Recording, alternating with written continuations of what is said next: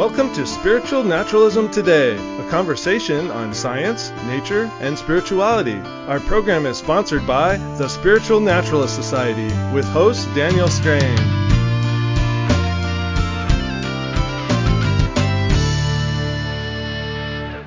Hello, and welcome to Spiritual Naturalism Today.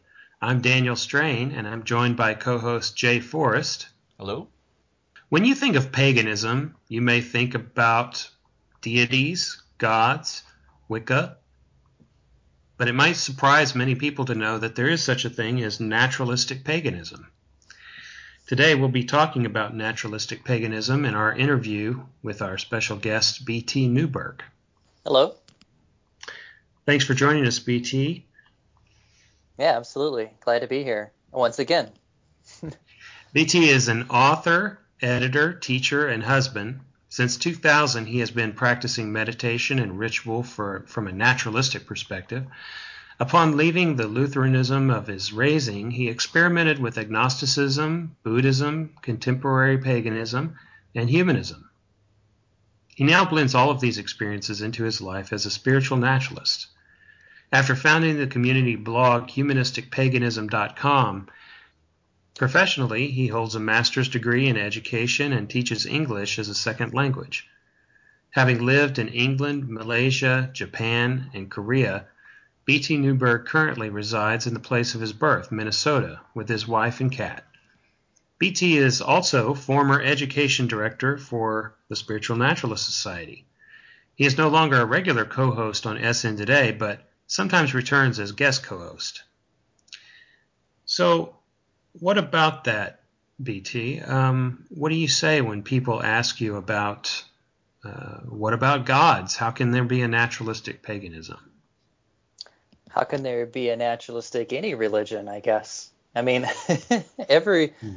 every religion, whether you're talking about Judaism, Christianity, uh, or any of the others that we're familiar with, um, in the Spiritual Natural Society and that listeners of SN today are familiar with, all of them have uh, sides to it that are deeply anthropomorphic, superstitious in some sense, um, supernatural, and yet we find ways to uh, approach those traditions from a naturalistic perspective.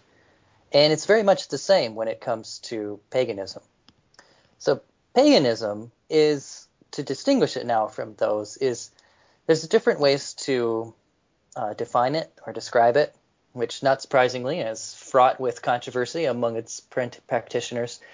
The broadest way to define it is any kind of non Abrahamic religion, so non Christian, non Jewish, non Muslim religion.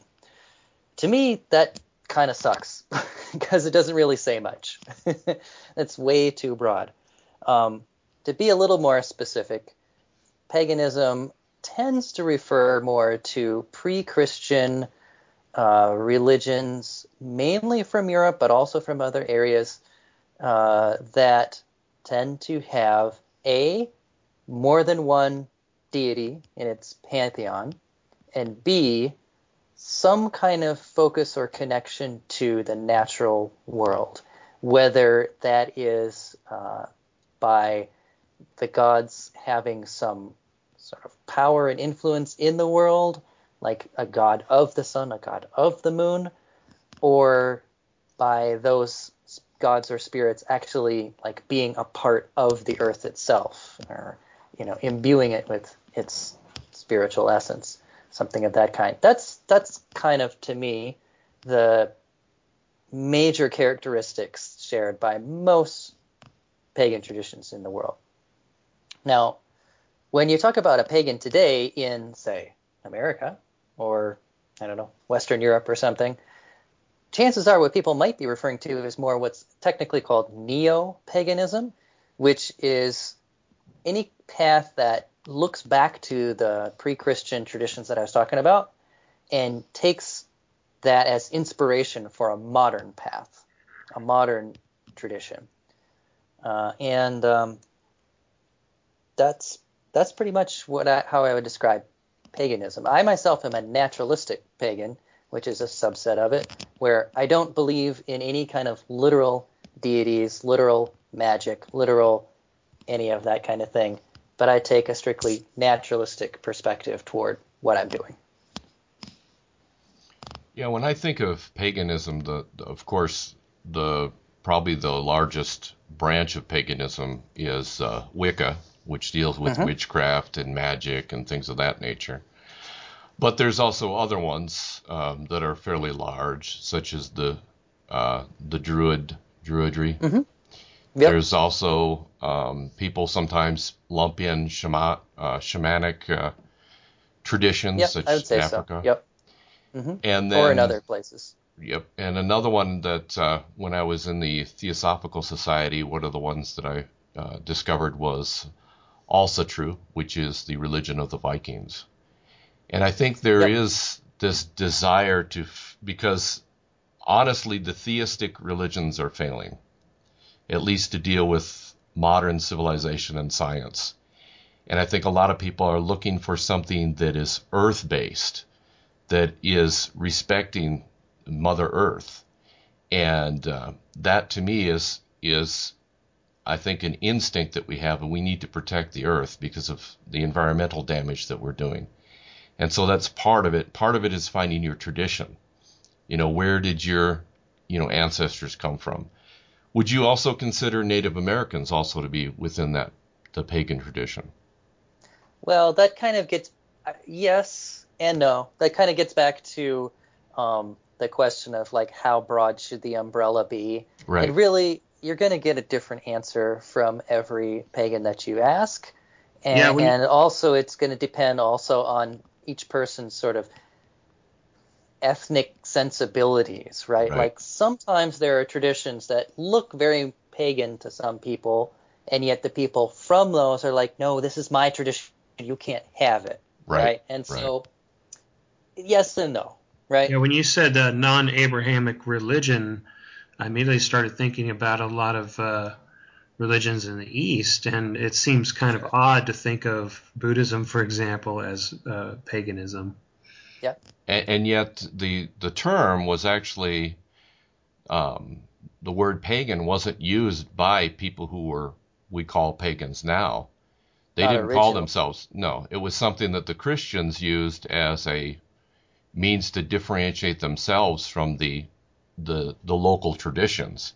They called Yeah, them pagans, and that's where the the broad, from a Christian viewpoint, yes, uh, Buddhists are pagans, Taoists are pagans but within the system itself, I mean, if there's any kind of coherence, um, like the things you were talking about, you know, nature based, polytheistic, well, of course, instantly Buddhism and Taoism are eliminated from that. That's why I thought your definition was actually good because it differentiates some of the non theistic religions as just religions in their own right, not under the, the banner of paganism. That's why I was kind of wondering because I've heard uh, people go back and forth um, on whether Native Americans are pagans or whether they're shamans or, or which tradition, you know, the big umbrella they would go under.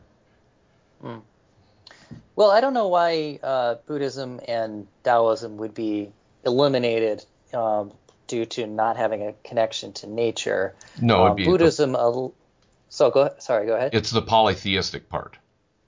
You oh, said you said polytheistic. well. Buddhism does have gods. Buddhism does have multiple deities. It's just it varies which Buddhist you ask how real those deities are. to honest. Certain certain types of Buddhism in certain places tend to be more into that than other places. I right, Yeah. right.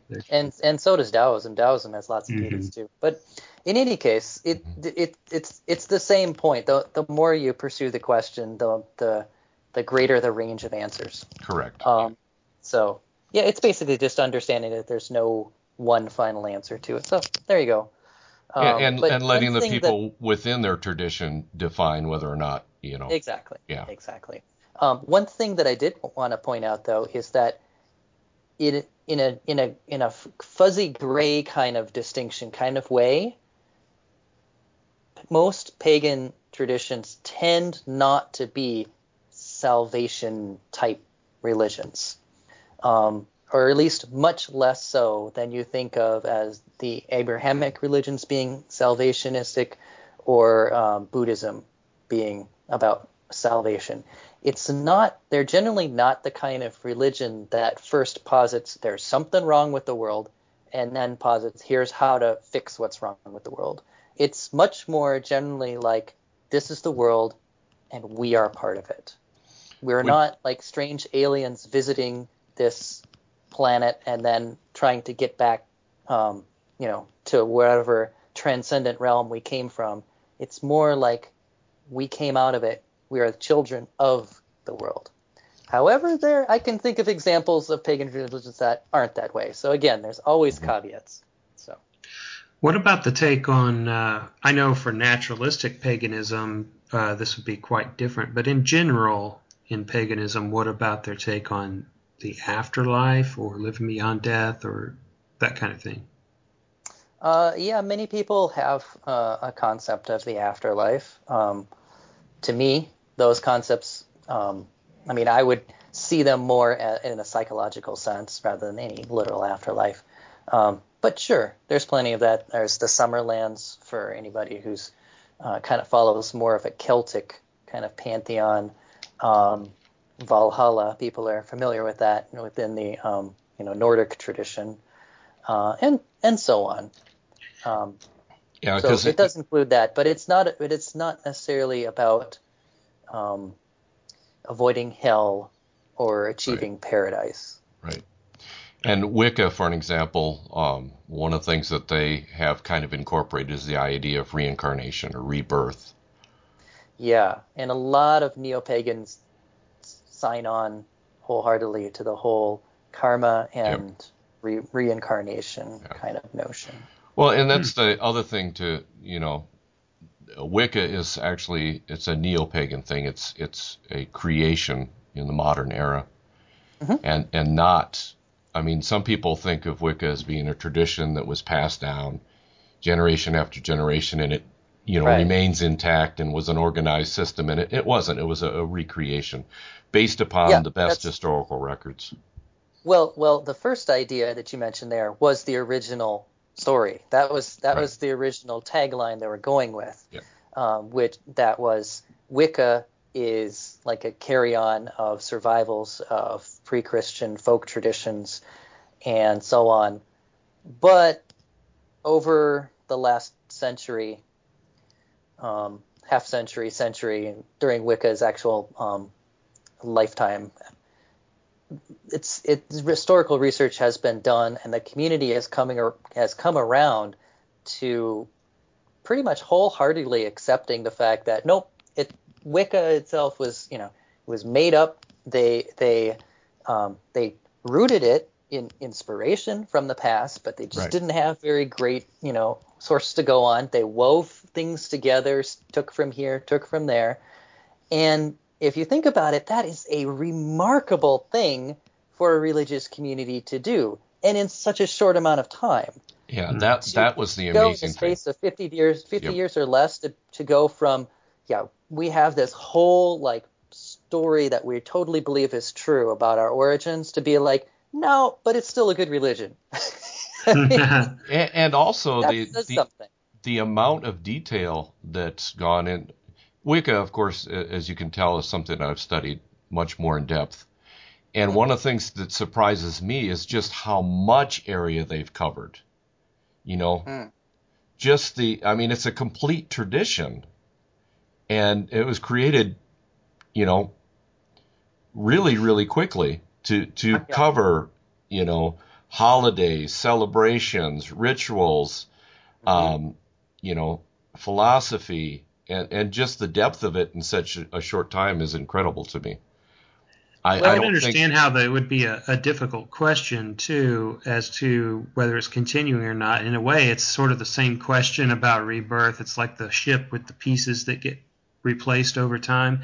At what point and for how long can a tradition be inactive to where you say this is now a reconstruction reconstruction right. versus you know, for example, in in I follow uh, Stoicism. So, what happened to the Stoa? Are we in the modern Stoa now, and yeah, this is a continuation, or did we have to reconstruct it And is this no longer a continuation of the original Stoa? Well, I think there's right. a big, I mean, that's but there is a big difference between those two.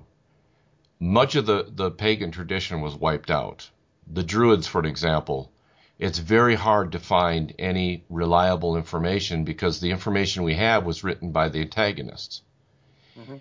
And, you know, Rome went in there and they, you know, pretty much maligned the Druids, who were really the philosophers and the intellectuals of the Celtic uh, people. And they portrayed him as sacrificing people and all this horrible stuff. But we find from actual research that that probably is not the case. But there's so scanty, you know, they didn't write books. The Stoics wrote books. We have a lot of books from the Stoics. Yeah. And so there's there is a difference between those two as well. Because with Wicca or the Druids or any of the, the, the traditions that were really not literary, their works got obliterated, so we have to piece together and hints from the mythology. You know, what did they believe? right. And and, And that is it- more difficult. There's an interesting. It's interesting too when you pose the question as what did they believe, because that's really a very much secondary question to a pagan. It's not. Right. I mean, we have beliefs, right? But it's it's not about what you believe. You can believe different things. That what we share in common is practice more than anything. Um, And it's attitude. An orthopraxic. Yeah. uh, and it's religion. also the attitude towards nature. Yeah. Yeah. And that also goes back partly to uh, what you were saying about how fast they put together a whole like hmm uh, uh, a whole path that included everything and, and became so popular and spread. It, it really there's something about the the picture that they put together of modern paganism that is really attractive and resonates to people of our era. Exactly. I think Yes. part of it is um, the the potential that it has for the embrace of nature. And I say potential because originally, even when they were like starting with um, getting Wicca going, it was not very nature focused. Um, later, that came in kind of more in the 60s and on when environmentalism became big. Um, but the potential was always there because you know the de- deities were associated with nature. Um, the tradition was associated with the the calendar year as it rolls, you know, the seasons and everything. Uh, so there's the, the appeal for nature in our time and age of environmental crisis is really resonant for people. Another thing that resonates with it is sort of the alienation that so many people feel from others in their society and from nature. So I just talked about the nature part, so I don't need to recover that. But um, in terms of what an image like the witch or someone who practices, practices magic, um, it, it kind of conjures this kind of outsider, slightly dangerous, liminal kind of feeling. Right. And a lot of people today have this kind of like outsider feeling. And there's something about that that resonates too. You find a, a much higher percentage of the pagan population is um, gay, bi, um, or uh, trans, or uh, all, a whole variety of different kind of Outs- like outside um, the outside the status quo. Yeah. Exactly, liminal and marginal Yep. populations. There's something really um, that draws that, and and I think also we don't have good demographic terms for it. Just but just anybody who feels like, uh, you know, I'm not a super attractive jock or or beautiful girl, you know, and you just kind of feel a little awkward. There's a lot of awkward people in paganism. there just is. You go to any Yep. um, gathering and you'll you'll get the vibe. And i think it it, it calls to people who have that outsider feeling. So I, I, I think that's uh, yeah that's one definitely one of its strengths. yeah. And the, uh, the last thing i'll say is that it doesn't force you to believe in one way or another. It's more about attuning yourself to nature and its rhythms or the folkloric traditions that you choose to um, you know adopt Right. it's much more about finding yourself within that and having this sense and coloration to the texture of your life and feeling a connection to the world around you and feeling it like the world is enchanted again. Right. Uh, that is really the crux of being a pagan, and that's the crux of the pagan experience, as opposed to believing the right things, getting to the right afterlife, etc. And So- that to me, well, that to me is one of the the things that is most attractive about paganism is its diversity. Mm-hmm. Everybody is welcome. You know, there there is not this exclusion, although there are in some groups. I'm not saying that. Yeah, you yeah. There's an asterisk, Yeah. Oh, but but, Yeah. but we try. We Yes. try. and and the freedom to think, the freedom to explore, the freedom to think your own thoughts, come to your own answers. Um, you know, the the books that I've read have always encouraged that, and always looked to you know be as expanded and- find your own tradition. And like you were saying, one of the things is, you know, yes, your beliefs are important, but that's not the point. Mhm. The the point is to do the practice, to to connect with nature, to connect with your inner, you know, being, to discover yourself, to know that know thyself, if you will. Yep. So, in terms of uh, naturalism, do you find that there are certain uh, s- uh, certain types of paganism that are more uh, more frequently found to be appealing to naturalists, or less frequently, or more that tend to be more or less? 'Cause Yes. I've heard that the Druids uh, sound a lot more naturalistic than the Wiccans, for example. But Not necessarily, no. But there, I so if you if you carve up the pie by the kinds of group names or identifiers that they have, like druids, um, witches, etc. If you go down that line, then I would say no, not really. Wiccans and Wiccans maybe a little bit more than the others.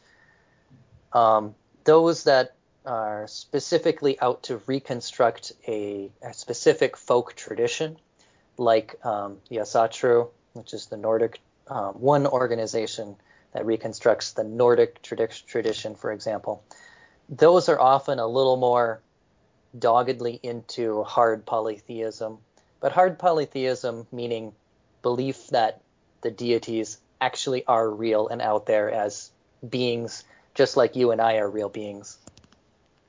That that that can be found all over, and it's actually very popular right now uh, among pagans. It's it's I'd, I would say it's the leading for variety of belief right now among pagans. But I would say that if you carve the pie up in a different way and say which ones are more in it to connect with nature, which ones are more in it to connect with um, some sort of cultural tradition, etc., that kind of thing. I would say the ones that are more in it to hug a tree are much more attracted to naturalistic paganism.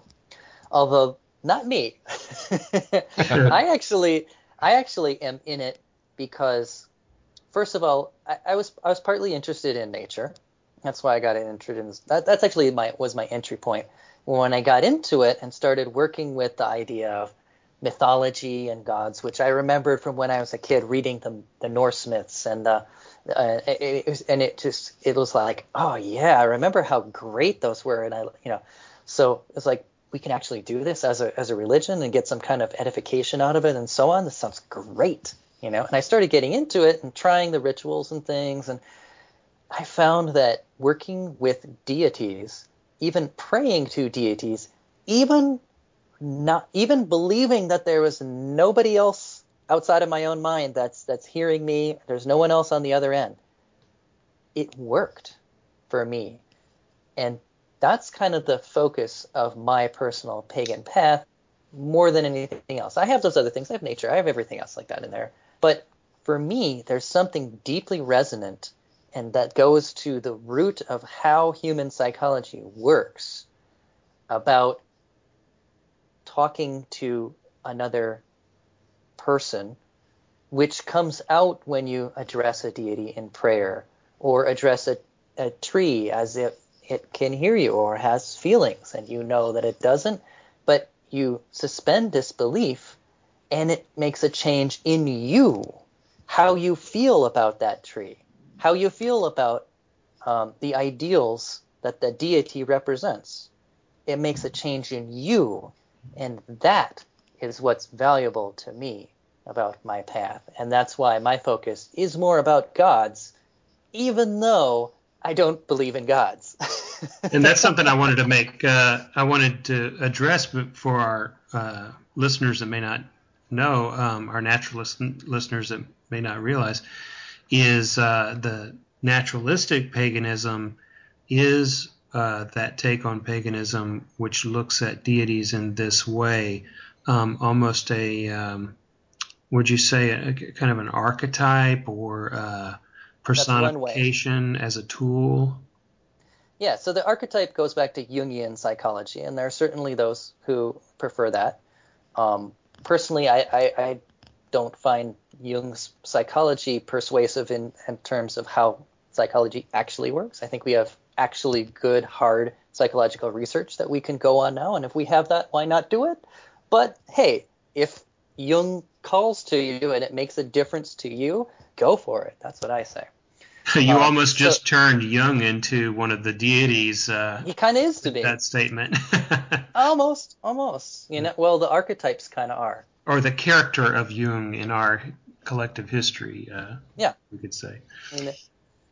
yeah, Joseph Campbell actually, uh, in his "The Power of Myth" and "The Hero of a Thousand Faces," brings that archetype. I think that the archetype part uh, has survived modern psychology. I think there is archetypes. I think that that uh, I've heard some people, some psychologists speculate that that's actually passed down in our language, the archetypes, that it's tied to the way that there's a common, you know, our common language is passed down, and within that language, there are kernels of archetypes that, uh, as we grow and we mature and we think about things that they, they crack open and we begin to understand the archetypes, the goddess, the god, those things.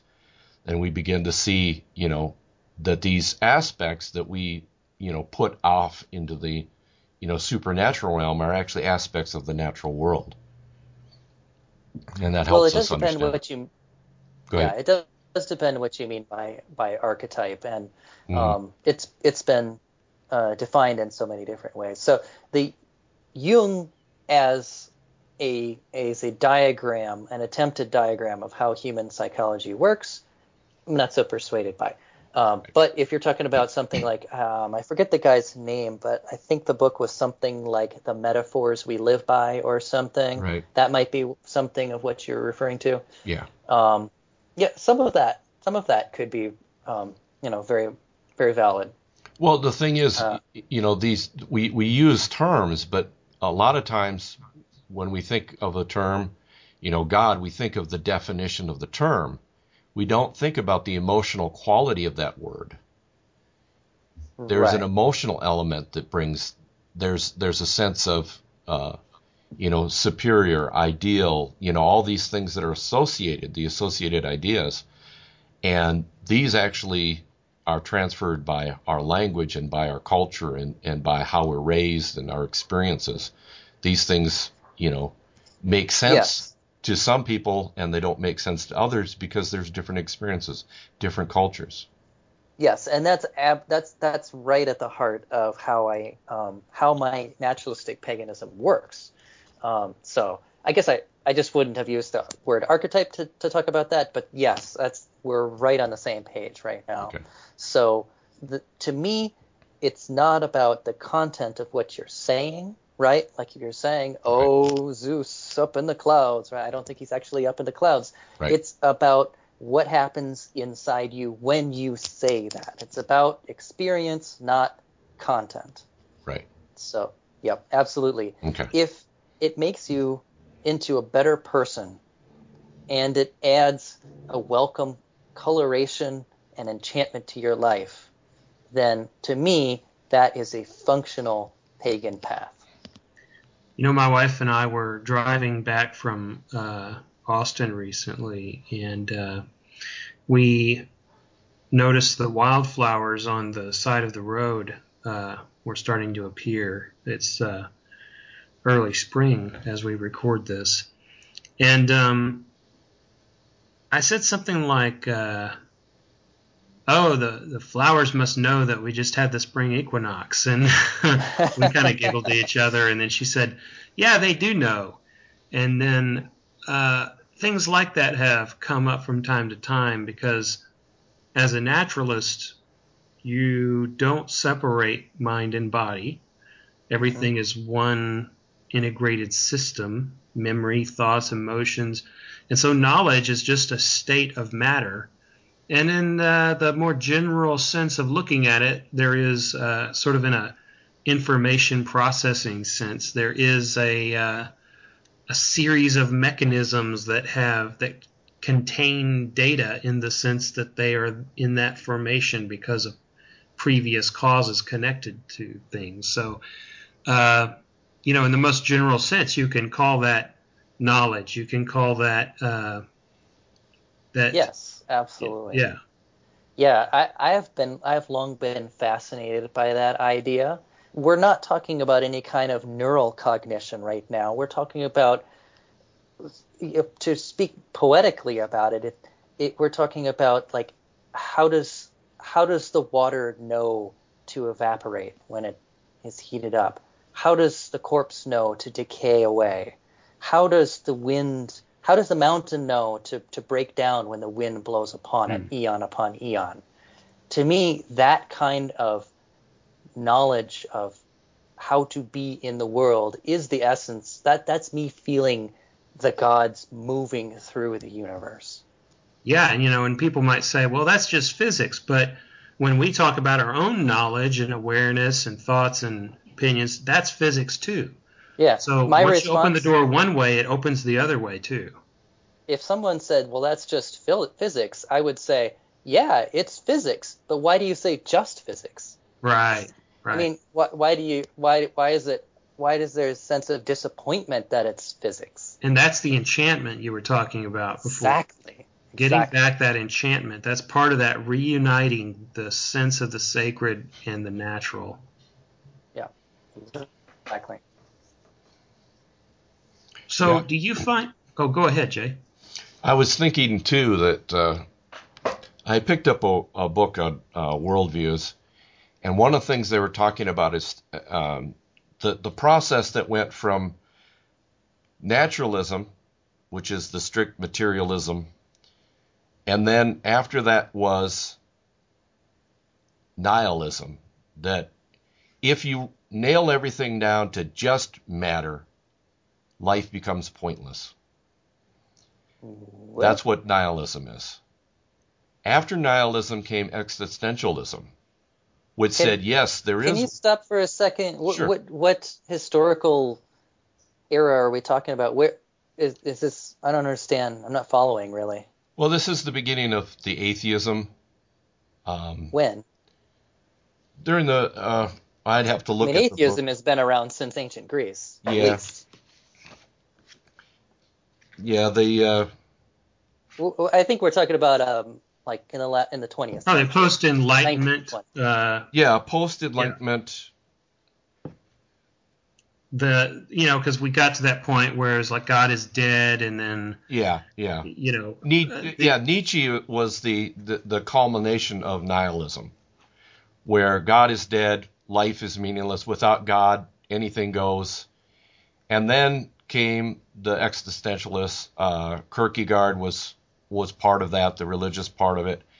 And what they said is, yes, reality is one thing, but the subjective and objective are real worlds. The subjective matters. The way that we feel about things matters. Yeah. It's not just matter, it's also inside of us. There's a there's a universe within inside of us. And that's important. Because if you just have this and I, I mean it not in the sense of ontological, you know, just matter, but an attitude that nothing really matters because everything's just things. If everything's just things, then you use things. If people are just things, then you use people. But if they become subjects, and that's what you're talking about enchanting the world, Mhm. If the world becomes, if the, the planet becomes Mother Nature, well, how are you going to treat your mother? Would you throw trash on her belly? Would you pollute her? No, you'd respect her and honor her. And that to me was the beginning of the roots of spiritual naturalism. To find a, or religious naturalism, to find a way of connecting. And what I find fascinating is it's not just happening among the spiritual religious naturalists, it's happening in every single tradition. Every single tradition is moving towards a respect and re-enchantment of nature. You know, Well, they, parts of them are, yeah. well, there can parts find of it them within exactly. each different tradition. even Christianity, which is, you know, to me, one of the hardest to naturalize because you have a transcendent God who's completely separate from the world, yet active in it. And But such yet a primary is. focus on afterlife. Exactly, exactly. The whole salvation motif. You know, we just worry about, you know, getting to heaven. To hell be the world, you know? Yeah, it makes perfect sense that the uh, kind of the forerunners of the traditions that are moving first into this naturalist realm that we're seeing the most identification with as spiritual naturalists are those that are, uh, like you said earlier, BT, um, their practice, their praxis uh, type traditions. Right, Um, exactly. the Buddhism, the Stoicism, uh, paganism, and you know all of these types of things. Yep. Do you And yet- find?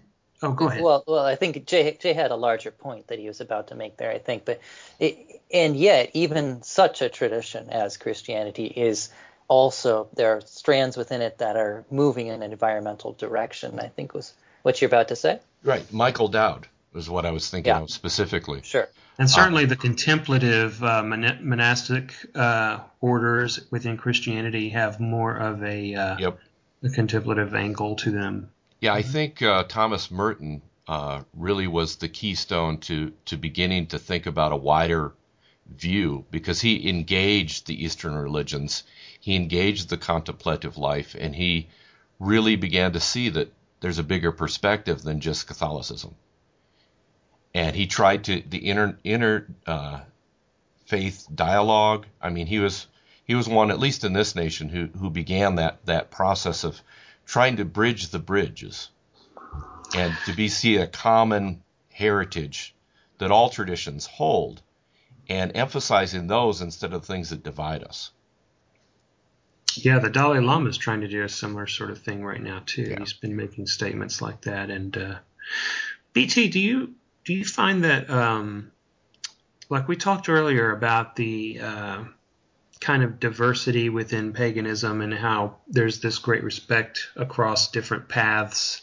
Uh, well, you have your path and they practice this path, and you know that kind of thing is something that I like Jay. I'm also very attracted to, but I've also seen uh, some uh, uh, conflict, uh, not conflict, but some uh, rough roughness uh, in the relationships here and there between uh, the naturalist pagans and the, I guess, supernaturalist pagans, for lack of a better word.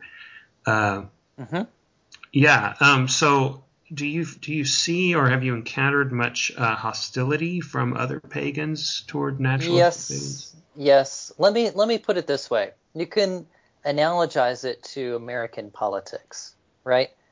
Everybody believes in freedom of choice and democracy, and yet there are, everybody also has a given particular political angle that are they are very much devoted to, and which they can really get their hackles up when they when they get into it with someone of a, an opposing view.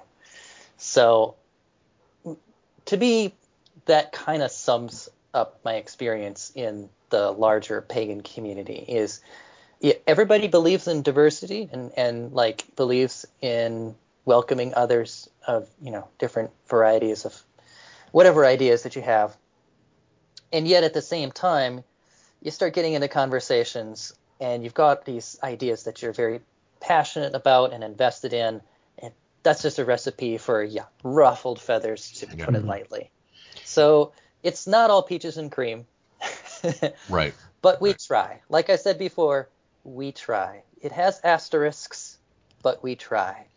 Yeah, I think that's more to do with the people involved than it is the tradition itself because you can find I I when I started uh, doing secular Buddhism, um, I had people call me, yeah, I, you weren't a Buddhist, you know, you're not a Buddhist because you you don't Ah, believe in re- reincarnation. So you're gonna find it, and and I mean, of all the people, the Buddhist was the the strongest on it's just a raft, you know. He, he told the, the parable of the raft, and and that you're going to find that in all traditions and and uh, paganism because or even one of the traditions of paganism if they find a path it really connects with them they really feel this is it and this is the way and instantly anybody else who's outside of that they're antagonists the the key is to hold your beliefs lightly Yeah.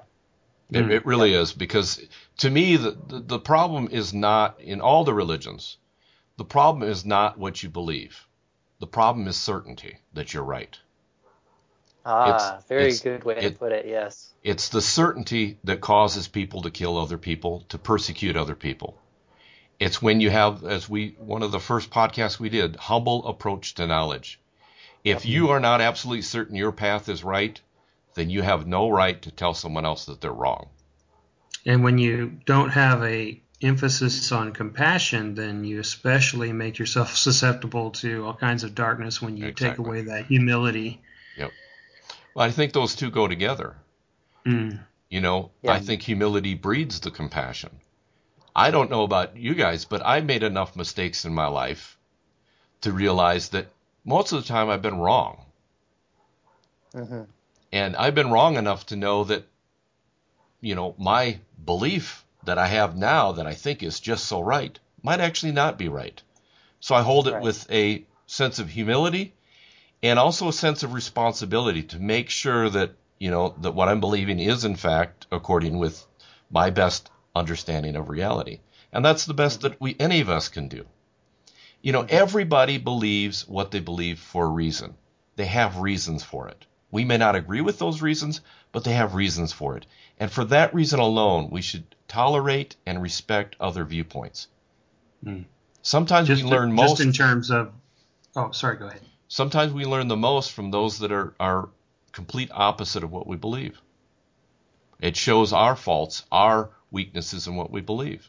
And we can learn from that. And if we come with that attitude where instead of fighting, it's dialogue, instead of persecution, it's understanding. It kind of goes back to that. I think it was I think it was Saint Francis. May I seek to understand rather than to be understood. Mhm.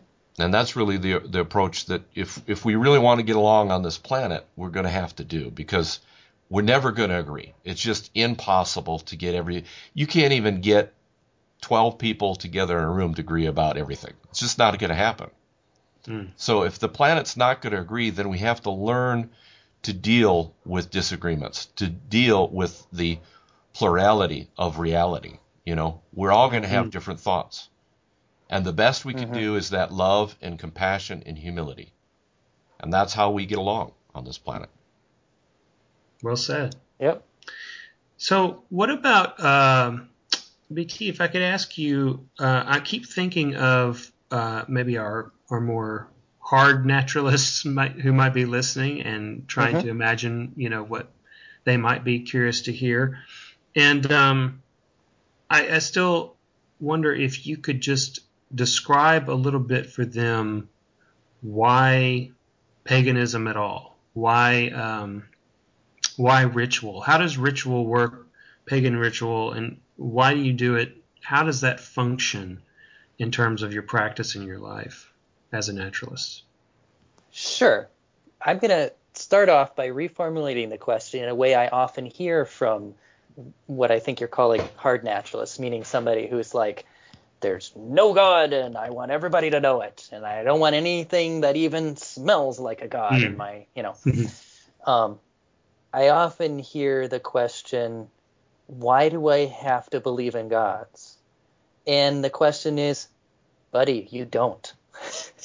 but why not? it's not about it. So we're in our Western culture, which comes out of Christianity and Judaism, the whole Abrahamic tradition, we're so locked into the idea that religion is about what you have to believe.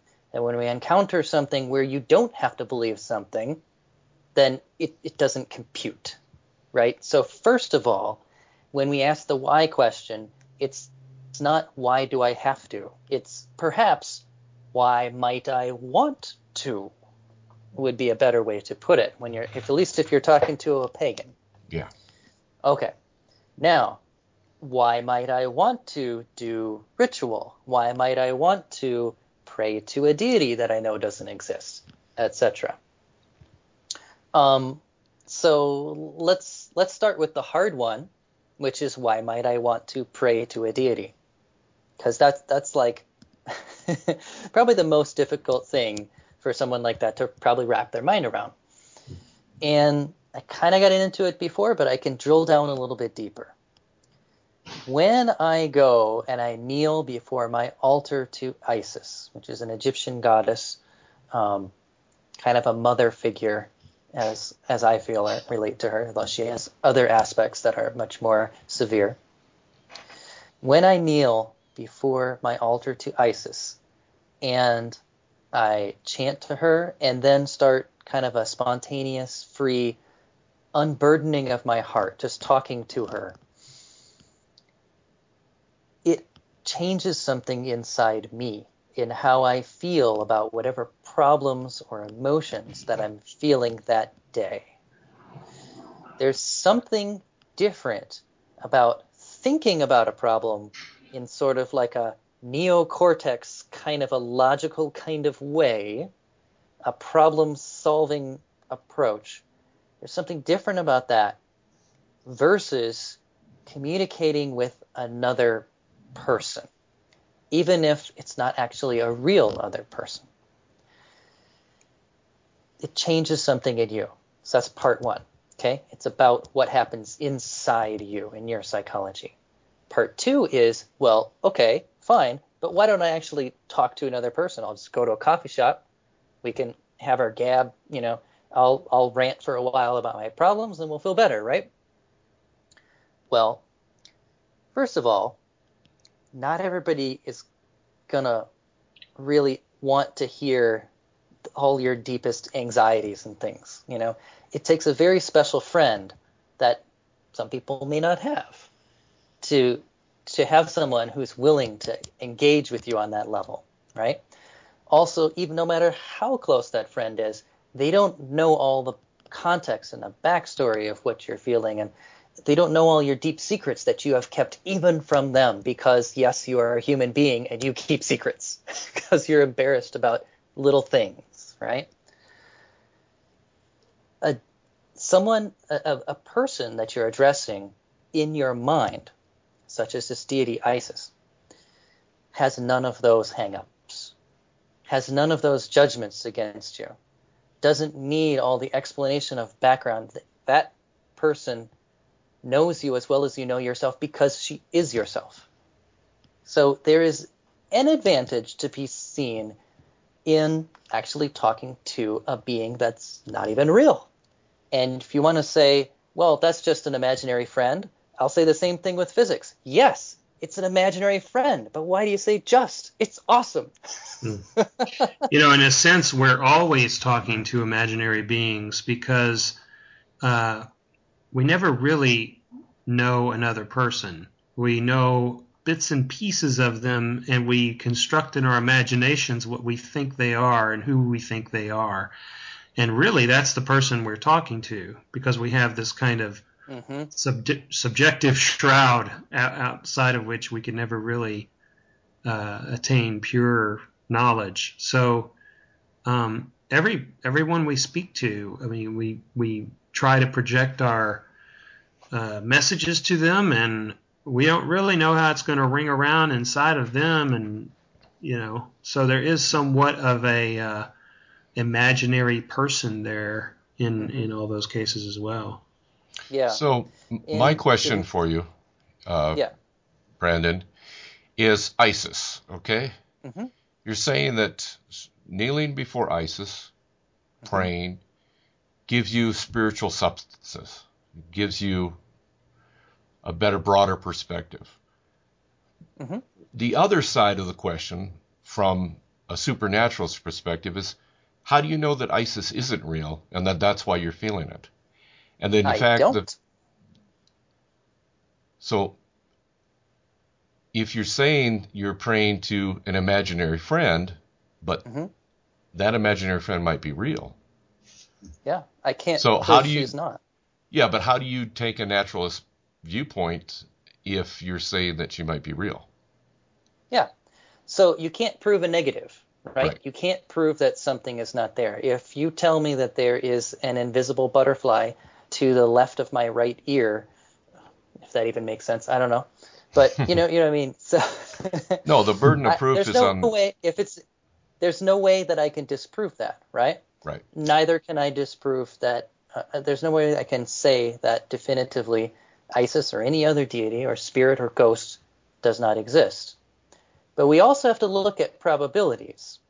And based on every attempt to, you know, locate, detect whatever a, a, a spiritual being of any kind and how, how little evidence we have been able to gather and how flimsy any evidence someone would put forth, how flimsy that seems to be, the probability that any such being exists, also, and even considering that we have no known instance of a mind that can exist separate from a physical body. That doesn't seem to be how things work in nature. That's a big part of the probability, too. All of that put together, the probability that Isis or any other deity exists is very, very low. I cannot prove that those beings don't exist, but I can say that the probability is low. And at that point, I am fine with saying I don't know. Who cares? I don't know. Yeah. I'm just going to get on with my life because I have found a practice that works for me. And it's a rare instance that I go to my altar and talk to Isis like I'm describing with some kind of emotional knot or problem or something hang up that I'm feeling. It's a rare instance where I do that and don't feel unburdened or the, with the knot having come undone or loosened by the time that I leave it. There's something very powerful about it that works really well for me. It may not work for everybody, but it works really well for me. And I don't see why I should not do that. And and that's see the thing that I I, I guess I, I didn't express it very well. In Christian, one of the things uh, when I was a Christian uh, minister and, and teacher, and one of the things that they would use in apologetics to prove the existence of God was personal experience. You just use personal experience, and to me, the conclusion from if I do this and there's a result, there must be a cause, and the cause you're saying is psychological. But if someone believes in Isis, they would say it's actually Isis. You see what I'm mm-hmm. saying about the, the the proof of the existence is in the personal experience. Isis exists because of my personal experience with Isis.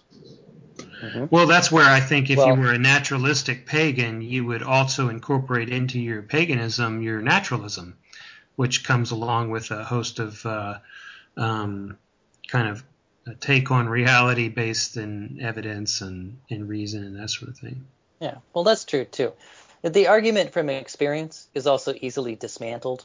The old proverb is where there's smoke, there's fire, but that is an inference, and it and it can be um, it can be wrong.